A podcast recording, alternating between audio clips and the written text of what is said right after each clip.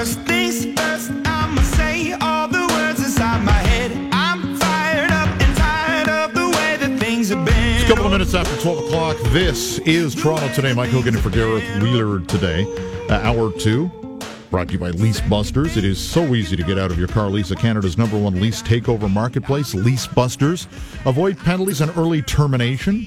Go to lease busters dot com. Coming up a little bit later on, we'll get into the National Football League with John McMullen from uh, Fan Rag Sports. He's a national N F L columnist for that website. First up, though, uh, we'll get into what happened at the fourth of the majors, at least for this year and next year.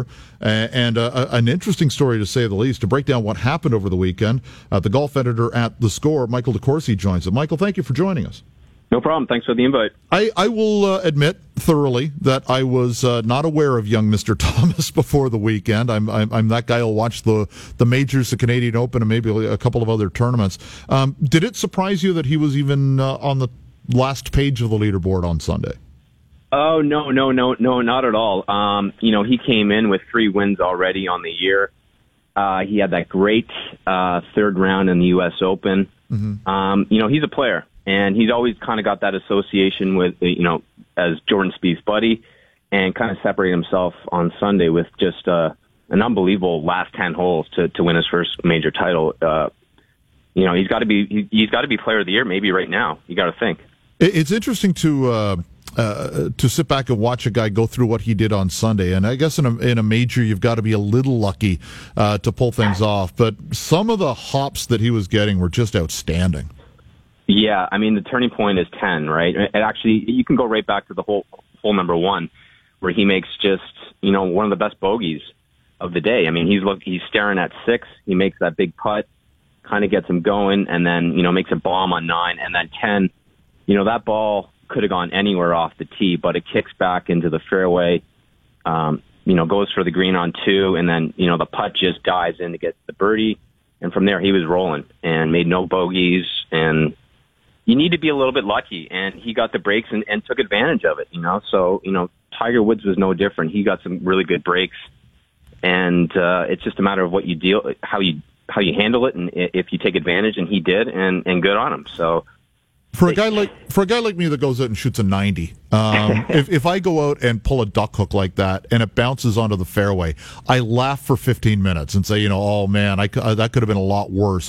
What goes through the mind of a pro Uh, when when they get a fortuitous hop like that? Take advantage, and uh, and he did. Um, you know, there were so many bad breaks this week by, by a lot of players, and it, for that ball to come back in the fairway and, and to make birdie and, and just to keep it going. Uh, same with, with with the chip in that that tee shot on the, on the par three stayed up. Uh, it, it could have gone into the rough, but it, it didn't, and um, you know, he chipped in, made birdie. That that could have been a that could have been a four, and he just rolled from there to to play the last three holes, the green mile, and even par. He hit that fantastic seven iron on seventeen. Yeah, um, yeah. He he seems to be kind of a hit or miss player. You know, it's either all all or nothing. And this week he was kind of, I wouldn't say mundane, but kind of placid through the first sixty-three holes, and then went and played his usual game the last nine, and. and grabbed his first major. It's funny, when he chunked his third shot on eighteen, I'm thinking, geez, I hope the poor kid doesn't Vandeveld it. Or I guess it would have yeah. been his second shot. And I just had this image of him sort of heeling one and it going across the fairway into the creek, and just hoping that that wasn't going to happen. I was so happy for the kid when not only did he make uh, the third shot count, it was a heck of a shot on uh, you know to get out of that second cut of rough. Yeah, that was that was thick, thick rough, and and you're right. That could have been that could have been a six. And, you know, Kisner's behind where he, he could make birdie, and we're looking at a playoff. There's a lot of scenarios there.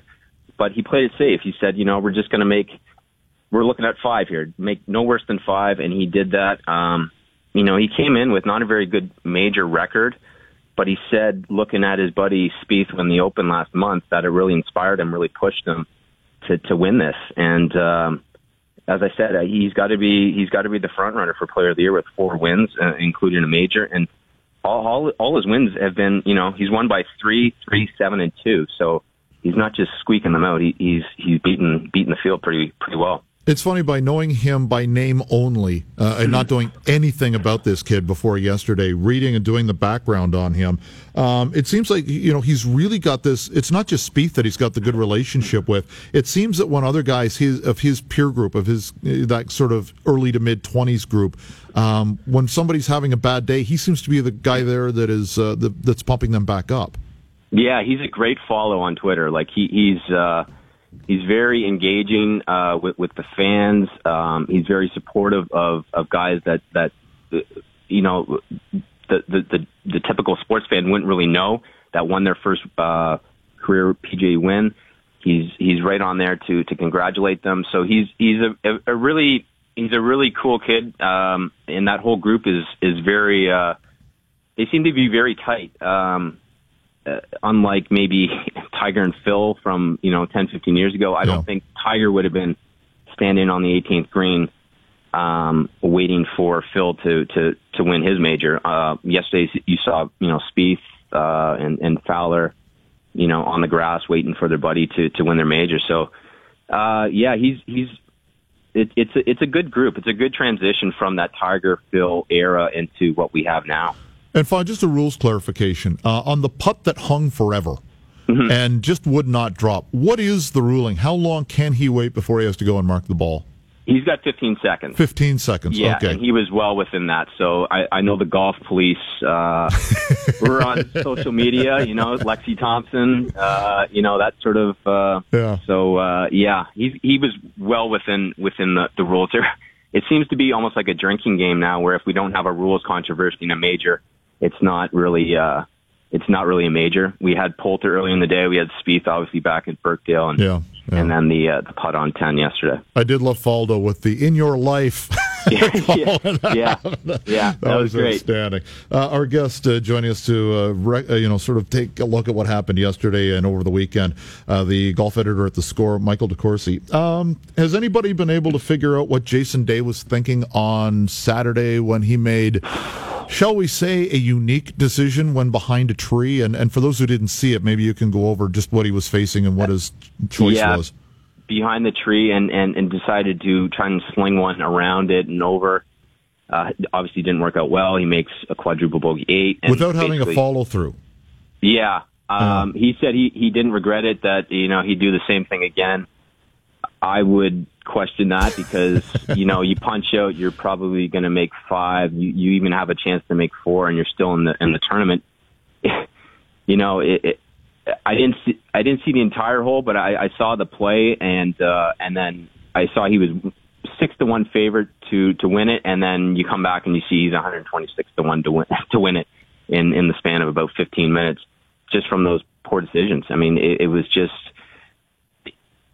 It, You see what Jordan Spieth has done, you know, at Birkdale, where he kind of slowed things down, and it felt like Jason Day kind of rushed his uh, decision making in, in that in that time. Um, maybe not looking at all the scenarios as far as the right play to to, to try to execute, and um, I just think that's that was the major factor. He just didn't really slow down and you know analyze what all his options were. And You know, he, he said he doesn't regret it, but that he might be just trying to, uh, you know, help his ego there. Maybe tell him that, you know, tell himself that he, he was right in that in that scenario. But like he I didn't think even deep down, he didn't even have to go all Bubba Watson at the at the Masters, right? No. He didn't really have to play that extreme a shot.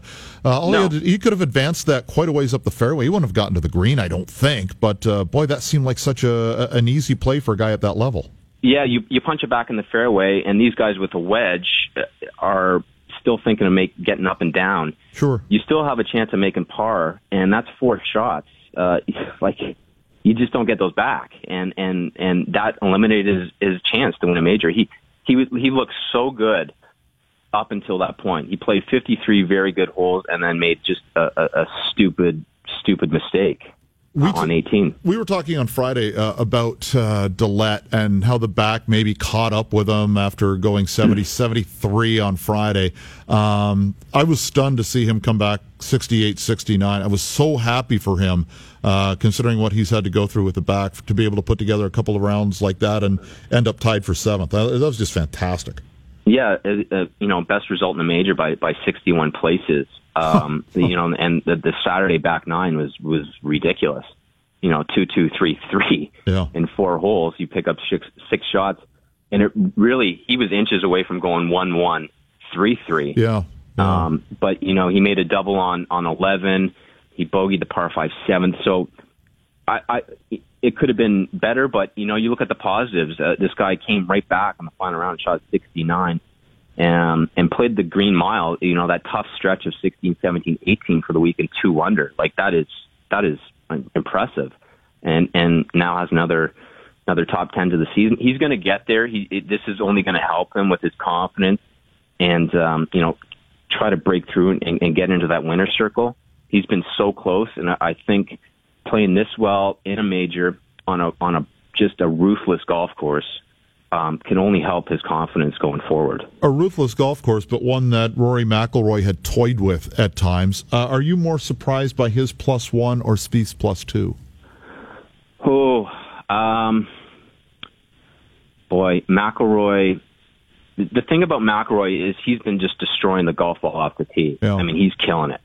But his wedge game is like a twenty handicapper right now. I mean, he's missing he's missing greens with wedges, and um, for a pro to miss to have that many opportunities inside one hundred twenty-five yards and to not get it close and not take advantage of, of your long your distance off the tee, that's the big thing. Also, his putting has been it hasn't been good, but he's also been plagued by injury. He he, he alluded yesterday that he might just shut it down. Um, and, and, and wait for this, this rib to, to injure, uh, you know, heal itself. As far as Spieth, um, you know, it's, it's tough to, I mean, to, to win the career major, I, I think there's probably a little bit of pressure there. He, he said there wasn't, but, um, he's going to have plenty of opportunities. He said the, the P G A is probably going to be the hardest major for him to win, just the way it's set up. Um, And he said, look at my track record. I mean, he's twenty-four years old, like track record. Sure. Come on, like you played in twenty majors. Um, so uh, I think McIlroy, it's just it's just injury, and, and Spieth just kind of never really got things going. Um, it, it's a very difficult golf course. He said you just couldn't be aggressive with the putts um, the way the pins were uh, for him, and, and, and that was probably where he, he was putting the ball on the green. So. It's it's funny with the rib injury though. You would think that if he was going to have problems, it would be off the green, uh, with off the uh, off the tee with just sort of the, the, the what you put your body through off of that shot, especially with the torque that those guys have, um, as opposed to playing a short game where it's a more relaxed swing or on the green. Yeah, um, he said it's actually fine during the round. It's it's it's the the recovery between it. Oh, um, okay. Just after the okay. round, he he feels it kind of flaring up. Um, with Rory, he seems to have the same swing for all. all his clubs, all thirteen clubs, excluding the putter. Yeah. Um, and I, I, you know, especially with the wedge game, I think he, he's got the shot. I just don't know, he, know if he uses it, the kind of like that three quarter punch shot that, um, you know, Tiger was very good at and Phil's excellent at. Um, he just swings the golf club the same. And, and maybe he's just trying to get, uh, you know, used to the equipment. He's made a lot of changes this year, both on and off the golf course with, you know, a new caddy and, and new TaylorMade stuff. So maybe it's just kind of um, getting used to that. In two thousand thirteen, when he switched to Nike, he didn't have a very good year, didn't win. So we'll see what happens next year with him. Um, uh, you know, a healthy Rory McIlroy with, you know, used to his new TaylorMade equipment and, and golf ball. Um, he's just too good of a player not to, to, to win more majors and to be shut out this year with, with, with no wins worldwide. So, Uh, I expect him to be to be back. It was a very interesting weekend. I'm glad you enjoyed it, and I uh, enjoyed our conversation right now. Thank you so much for doing this, Michael. My pleasure. Thanks for the invite. Michael DeCourcy joining us, golf editor at The Score, with a look back at the P G A Championship. And our Golf Insider brought to you by your Ontario Subaru dealers. Test drive the superior performance of a Subaru today. Um, so an interesting weekend, to say the least. Um, I just wanted to get in. I'm going to bring the uh, the producer and the technical poobah on the air here for a second. Uh, Sean Lavery is our producer today. Hello. No, don't, don't wave. It's radio. If you wave back, nobody can hear. Okay. Okay, that's better. Keith Bowers, he, our technical director. I'm just going to kind of have his back here. He had food in his mouth. He was trying to be polite. Oh, okay. I so, mean, what, what else do we have to do back here? So my eat? timing was perfect, in other words. ten out of ten. Yes. Awesome. I would have shown thrown sooner if I had have known um, that he was eating. Um, th- th- I thought the story of the weekend, there was there was a lot going on, but I thought the biggest story of the weekend was the Bryce Harper injury. Uh, a guy who has been ripping it up and potentially, when you saw it for the first time, you thought season ender. And it looks like the Nationals are going to get a- lucky. Um, because they're not going to lose him for the full season, it looks like. And he had been certainly in the conversation for M V P, although you know Mister Stanton has been going crazy uh, down in Miami of late.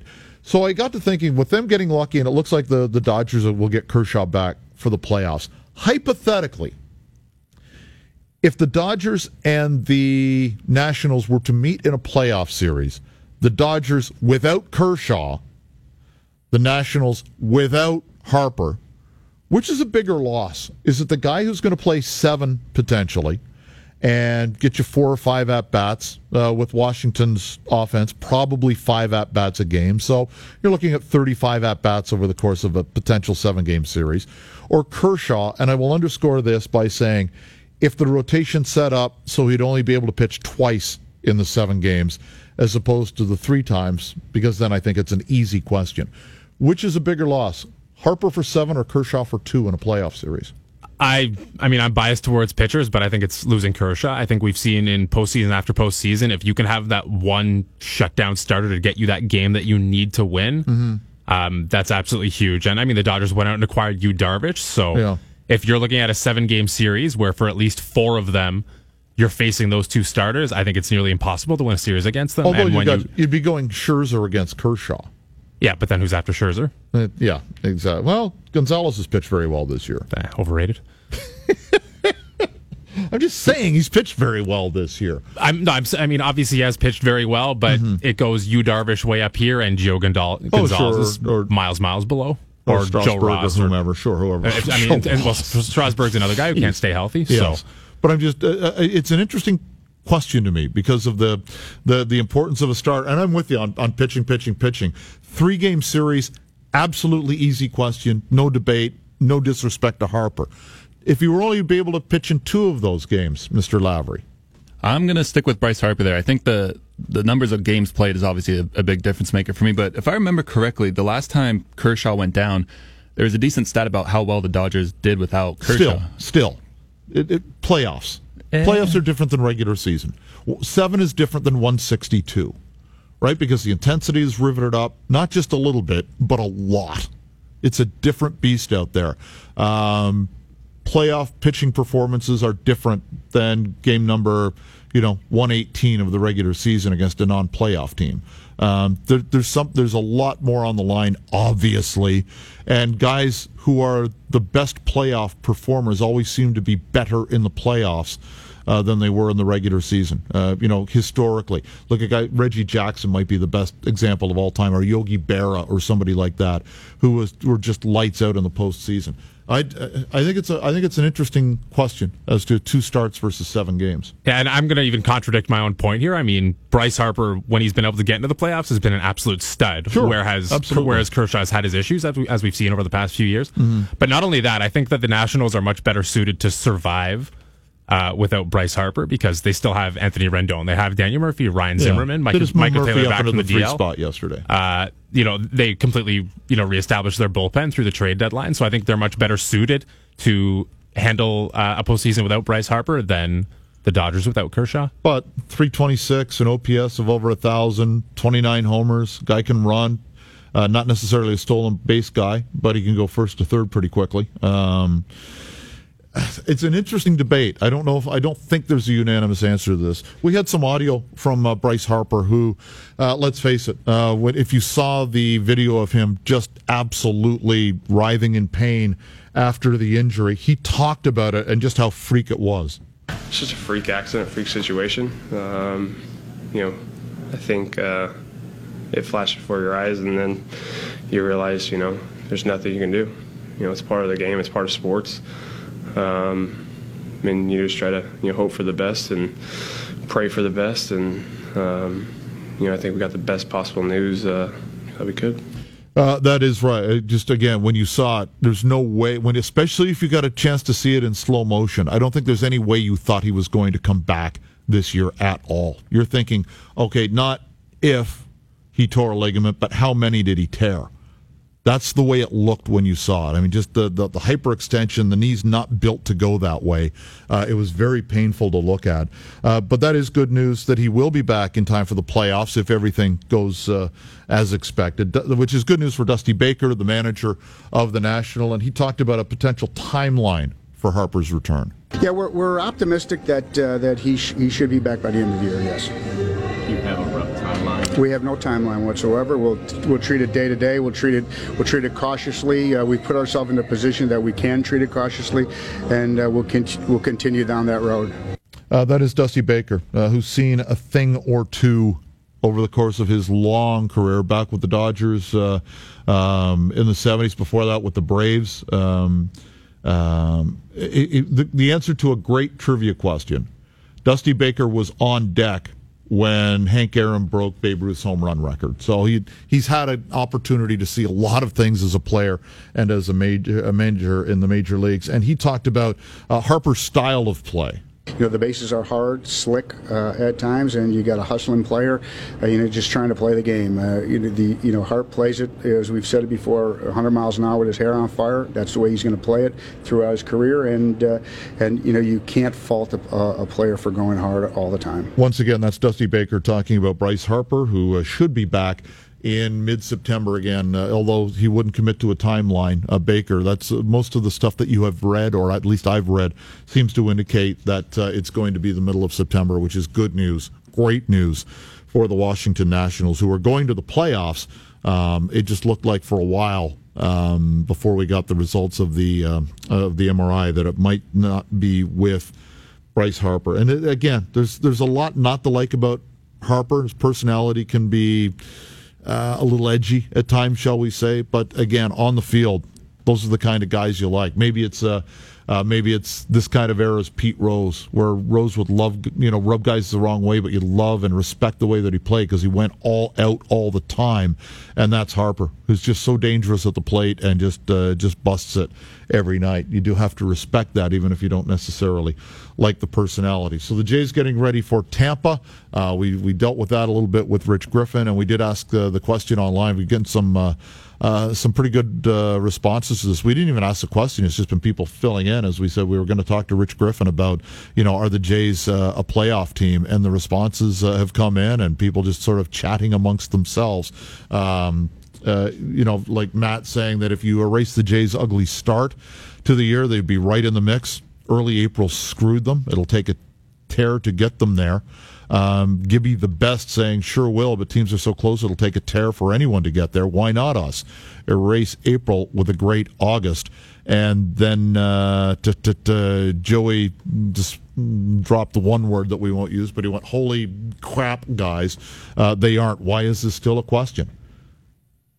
Depends on who you ask. There are p- folks in the fan base that think that they are alive and well and are looking at the four games and maybe ignoring to a, an extent the amount of teams ahead of them, or looking at the teams ahead and saying, well, there's a lot of bad baseball teams in there. Uh, if they get hot, there's certainly a chance. Um, we're going to switch gears a little bit. We'll talk about the N F L. Um, John McMullen's going to join us, the national N F L columnist for Fan Rag Sports, based out of New York. I am intrigued by the New York Jets. Their quarterback situation is a really interesting story. We'll get to John, and, and he'll explain why. Uh, we'll talk about the Kaepernick uh, support over the weekend, among other things, and uh, what they've uh, what they're trying to do with the defense in San Francisco. As we continue with Toronto Today, I'm Mike Hogan in for Gareth Wheeler on T S N ten fifty.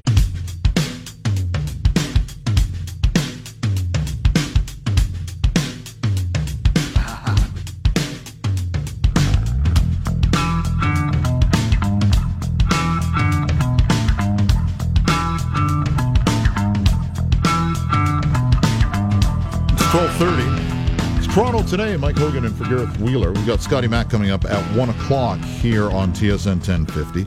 Uh, right now, we're going to get into the N F L and uh, get some uh, talking about uh, camps, and uh, well, well, we'll hit the Kaepernick story at some point, obviously, because our next guest has written about that, among other things, for uh, Fan Rag Sports. He is a national N F L columnist for that website. John McMullen joining us from the great state of New Jersey. How you doing, John? Doing well. Thanks for having me. Um, first, I am. I'm not a Jets fan. I'm not a Jets hater. I, I'm intrigued beyond belief about this year's Jets team for all the wrong reasons. Um, how bad is this team going to be? Well, it doesn't look good on paper. Well, let's be honest. Uh, yeah. uh, I mean, it starts at the quarterback position, but it goes far beyond that. If you think about their skill position talent and what they've lost, and, and Brandon Marshall and Eric Decker, uh, then Quincy Enunwa, uh, who was going to be their top receivers, lost for probably the season. So not only do you have to deal with Josh McCown, who's two and twenty in his last twenty-two starts in the, as an N F L quarterback, or, or Christian Hackenberg trying to throw him on the field before he's ready. Not only do you have to do that, but you also have to factor in the equation that they don't have anyone around them to help uh, maybe uh, elevate them uh, past their ceilings as partic- particular signal callers. So, again, on paper, it looks really, really difficult, and a lot of people are speculating that's not the worst thing in the world for the Jets, because they probably don't have the answer at quarterback in the building right now, and that means they got to go get it in the draft. Mm-hmm. And if they can get the first or second pick, maybe that's the best way to go long term. Hackenberg intrigues me as well because, you know, following the Penn State story, which was wrong for all of the wrong reasons, um, he was one of the guys that was brought in to help, you know, uh, get the program out of the tire fire that it had uh, become. Um, wh- he he was a high, fairly high draft pick, and yet he's dropped down to third, and you say he's not ready for prime time yet. What seems to be stifling his development? I think it started at the college level. Christian was actually better as a freshman and, and got progressively worse, and a lot of that had to do with the fact that Bill O'Brien was there originally, yeah.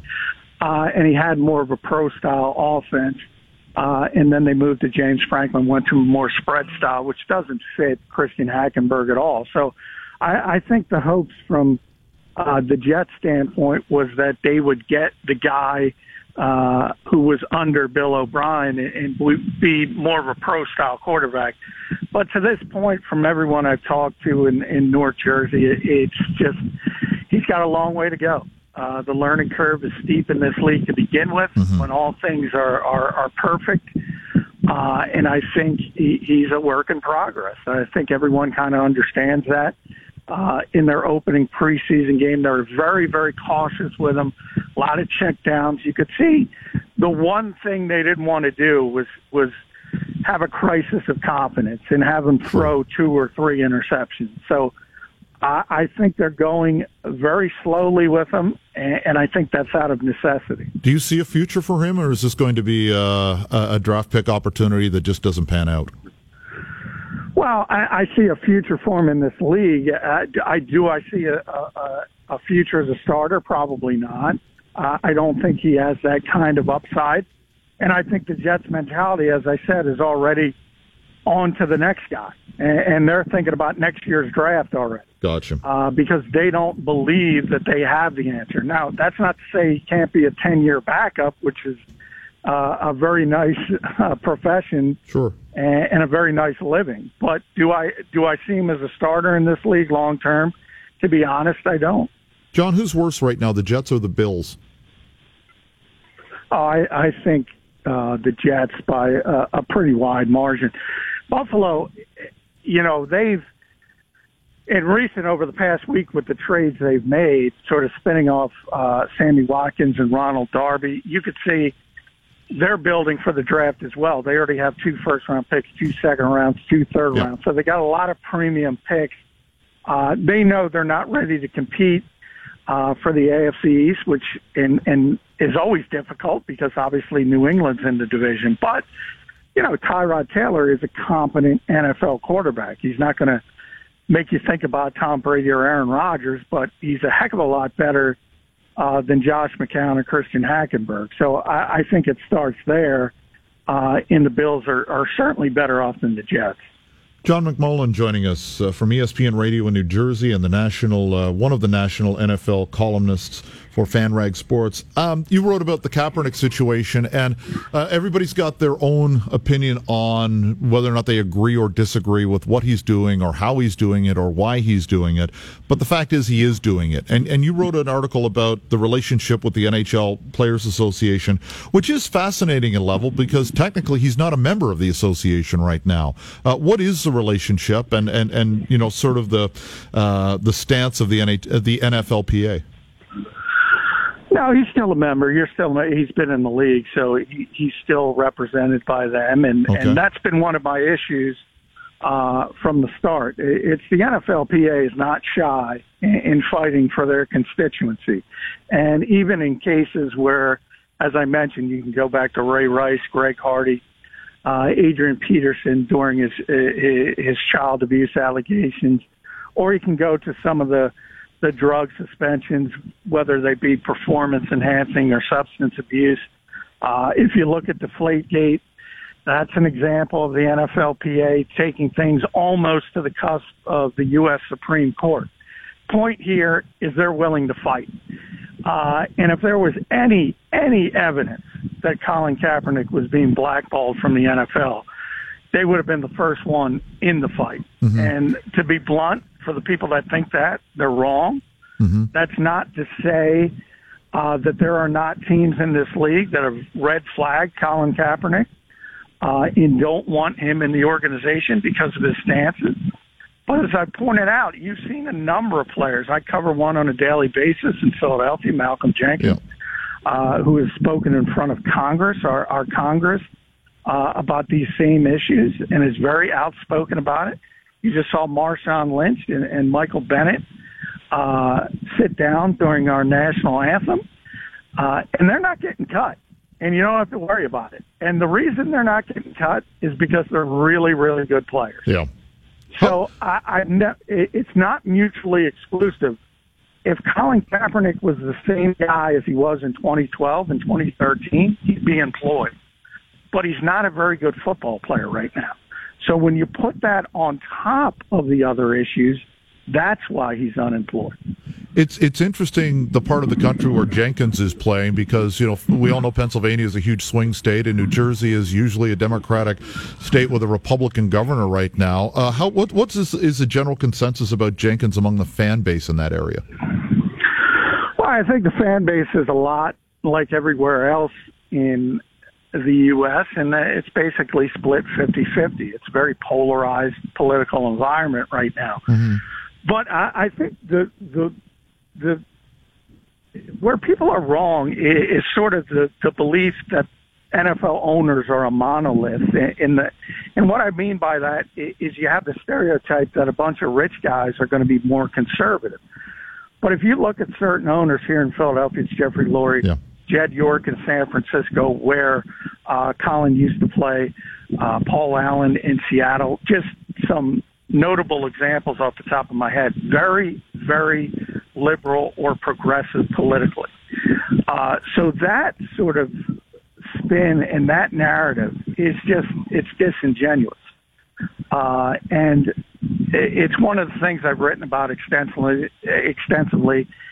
And I, and as I said, I, I think that's not advancing sort of the narrative here, and, and it's creating more polarization when you sort of place everybody in a box and sort of stereotype.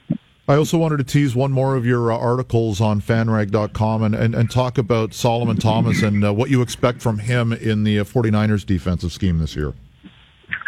Well, really talented kid. I, I think they have the opportunity to both be the most in, improved defense in the N F L. Part of it is just getting away from Chip Kelly. I mean, yeah. I, I covered him here in Philadelphia for three years. Just the way he runs his offense, it, it puts a tremendous strain on the defense. And San Francisco was thirty-second in the league, dead last last year. But they have a ton of talent, and it starts up front uh, with Thomas and DeForest Buckner, who was a top ten pick last year. Uh, they still have some really good linebackers. So I, I think you're going to see sort of a leap from number thirty-two, dead last, to a top half in this league defense. And, and Solomon Thomas is going to be a big part of that, as is Reuben Foster. John, I really enjoyed this chat. Uh, I enjoyed reading your articles as well. Fan Rag Sports is where you can find them, or you can follow him on Twitter at J F McMullen. John, thanks so much for doing this. Hey, thank you. Appreciate it. John McMullen joining us. So you can uh, listen to him on E S P N Radio in New Jersey, or uh, you can read him again at Fan Rag Sports. Uh, he's the na- one of the national N F L columnists for that website. Uh, more to come as we get ready for the uh, reappearance of Scotty Mack in his own show at one o'clock. You're listening to Toronto Today here on T S N ten fifty.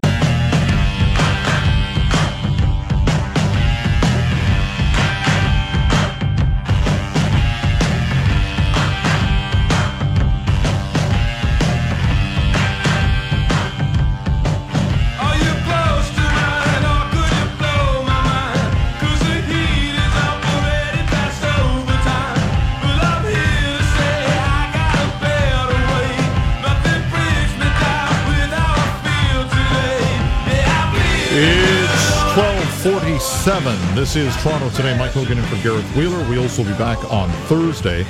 Scotty Mack back in his comfy little chair. In fact, this comfy little chair at one o'clock, and he will keep you company. Oh, he's not here today. Oh, he's downtown today. Ah, closer to the Rogers Center. So he's doing it from our downtown location. Either that or he just doesn't want to see your face for the next four hours. You stupid idiot! Yeah, there is that. So he will be back, just doing it from our, our, our glorious location downtown. So there you go for that. Um, this is the uh, segment that Mister Wheeler likes to call... What the... F- they defeat the Toronto Blue Jays nineteen to one. Oh, that's nasty. You come to the rink to see something maybe you've never seen before. And that might be one of those moments. It's only two dudes better than me. And I'm both of them. Stay off the weed. W P F. That's the segment. Looking around the world of sports and some of the things that uh, you may have seen, you may not have seen. Um, I don't know if you saw the Odell Beckham Junior catch on the weekend. Uh, it was uh, during the warm-up for the game Friday, and he goes out and he practices these. If you see Odell Beckham Junior before a game, he's out practicing these things. And when Beckham made the the catch. Was it against? It was a Sunday night game. Was it against Dallas that he made that stupid falling backwards? You're the Giants fan, Bauer. That was against the Giants where he made, where he was reaching backwards and not only made the catch but had to catch it. Was it like a fifty-yard pass? And it was just the ball should have normally just hit the ground with gravity, and he made the catch. Yeah, that was. I mean, I, it was a phenomenal catch, but what everyone forgets is the Giants still lost the game. So doesn't matter. I think no, that at least for me, the the catch lost a lot of its appeal after that. Really, seriously, you look back at that and you think less of the catch because it came in a loss. Well, because I mean, at the moment, obviously, I loved it, but I just think at the end of the day, in a big divisional game, if you don't get the win, then it just it, I don't know. It's it's like, I I mean, Javon Curse's catch uh, for the Seahawks in the Super Bowl a couple sure. years ago. Uh, you know, Julio Jones' catch last year against the Patriots. Like, it's, you remember the catch, they were great catches, but it's, I don't know, it's not the same. Yeah, I guess you can put the W there, but still, a great catch is a great catch is a great catch. But I also, you all, he also made a phenomenal catch in practice today. That's just gone viral on oh, Twitter. Really? So you should take, should take it, a quick look at that. How, how does it compare chance. to some of the other ones that we've seen? It's it's up there. It's really good. Okay, it's hang something. On. I've got a okay. Uh, is that it? Oh, I think I'm getting a look at it here now. And oh, where he do, oh, where he kind of goes up and double clutches in midair and makes a catch, one-handed, right hand. Yeah, that would work. It's it's funny because there, there was one up here a couple of years ago where Chad Owens won a game late, and it was a one-handed diving catch, and he said because of that catch that Beckham made. Uh, on the Sunday night game, that receivers on both sides of the border are now practicing one-handed catches more than they ever did. And I mean, they always did, but with the gloves and with everything else now, it's just become more of a regular part of the repertoire. And if guys can pull it off, that's great, but I've seen guys try to make one-handed catches when they had an opportunity to make the catch with two. And it falls down and goes boom. And that doesn't look good. And over the last couple of years with Odell Beckham, it's the exact same thing with him. I feel like he wants to make that spectacular one-handed catch, but there's a lot of times over the last couple seasons when I look at a highlight and I look at a replay and you said, well, could have done that with two hands. Yeah. Well, if you can do it, you know, God love you for doing it, but if you can't do it, use two hands. The problem is, after seeing him put on the freak show that he's done, uh, yeah, that was uh, that's another. That one today wasn't as good, I don't think. Well, certainly is the one in the game, which was just among the best catches you'll ever see in his life. But just uh, he's he he works at it, so it's not an accident that uh, he's pulling off this stuff. Uh, Tim Tebow, fairly frightening uh, scene on Saturday night as he got plunked in the head uh, by a pitch, and we all know that Tebow's trying to change sports and work his way up from the low minors in Florida. Um, it's scary when you see a guy get hit by a fastball high. Doesn't matter if it kind of catches him in the shoulder first, but this one plunked him solidly in the helmet. And I was just happy he got up. Didn't get up quickly, but he got up. And how many times have we seen a guy, you know, over the years uh, get hit and it doesn't catch the helmet? Every once in a while you'll see a guy get hit in the face and it just changes them as a major leaguer. And, you know, it's almost the same thing now. You see the guys and it's becoming... It's not commonplace, but you see it a little bit more and more where a, a pitcher will throw, be in the follow-through position where he's completely defenseless, and some guy's going to hit one back up the box one hundred miles an hour and it hits him in the head. And we see that every once in a while, a couple of times a year now, it seems like, in Major League Baseball. I don't think they're ever going to get to the state where they're going to put helmets on pitchers.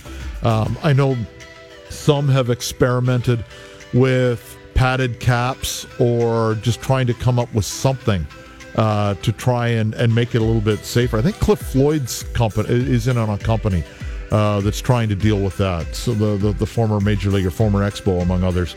Uh, I think he's got a company that's, uh, somebody does, I think it's Floyd, that's trying to deal with that.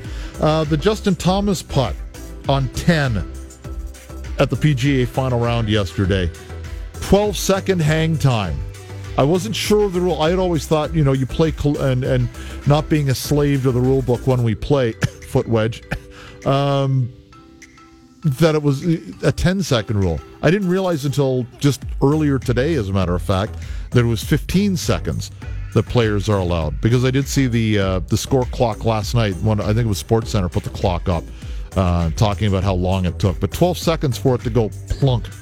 That was an, that was an, an, an. Have you ever had anything like that happen on the golf course as far as putts hanging? No, no. And you know, Sean and I were talking about it earlier. Like, I just, I would love to know the physics that went into that. Like, how is it able to sit still for those, you know, ten, eleven seconds, and then on that twelfth second, just but fa- and fall but in. Face it. Have you been the guy or played with the guy where something comes close like that, and they stomp down the green trying to get it to vibrate so the ball falls in? There are those guys. Am I that guy, or have I played with one of them? Would you be that guy no, if you saw it? No, absolutely not. No, that's good. No, I, if I have a shot like that and it's just hanging there on the lip, then I'm the one who's frustrated and just hitting it in because I'm pissed off that it didn't go in the hole in the you first would, place. You wouldn't wait the fifteen seconds. No, the, You'd charge up and just hit it with the back of the putter. Don't have, and, don't have that kind of patience on the golf course. Yeah. Or here. Debatable. Also, um, this was uh, this was interesting that Leonard Fournette is now dealing with a couple of injuries after uh, the preseason game. Uh, he was the fourth overall pick in the N F L draft um, this year by uh, Tampa, uh, sorry, by uh, Jacksonville, and came out afterwards. And we Fred Jackson was on today, and he was talking about Fournette. We don't have the clip, but he was he was talking about Fournette and and, and reacted to, you know, the comments that Fournette said by playing in the S E C, he's ready for the N F L, and thought that the N F L was slow. Slower than he thought it would be. And Fred Jackson was uh, was on with uh, Landsberg and Cause today in for Naylor, and he started laughing when he was uh, when he was talking about those comments, saying that the kid better watch what he says because he's just playing in the exhibition season right now, and said there are really a couple of different speeds for running backs and for uh, for players in the N F L. One is the preseason, where the guys who are fighting for roster spots are playing at one hundred miles an hour, and at one hundred percent, but maybe the starters aren't. They're trying to work on one specific aspect of their game, just trying to get their legs and their lungs back to one hundred percent and in game shape for the N F L. And then he said there's the regular season where things move about ten times faster than they do in the regular season. And he started laughing, saying, well, if he thinks it's slow, he hasn't seen the regular season yet. And then he said when they get to the playoffs, it just uh, ramps up again, and the playoffs are probably ten times faster than the regular season is. So Fred Jackson was, uh, if you go back online and you can listen to the uh, the podcast today from uh, this morning's show, uh, very interesting, where uh, after playing for the Bills as well as he did for a few years, he's thirty-six and still wants a shot at an N F L roster, and um, just had the year off last year, thinks he can do it. I doubt if anybody's going to give him a chance, but with the way that uh, N F L running backs are injured, one never knows, do they? Uh, that's going to do it for today. This was fun. Thank you, boys. Thumbs up from the other side of the glass. Our producer today, Sean Lavery. Uh, are you in tomorrow as well? No? Shaking your head? You're spared. Thank you. I mean, that's too bad. I really had fun today. And uh, Keith Bauer, are you in tomorrow? No, you got the regular crew tomorrow. Oh, the regular dudes are back. Okay. Yep. Well, thank you for your contributions today, gentlemen. Stick around. Scotty Mack is uh, back in his time slot. The Scott MacArthur Show next here on T S N ten fifty.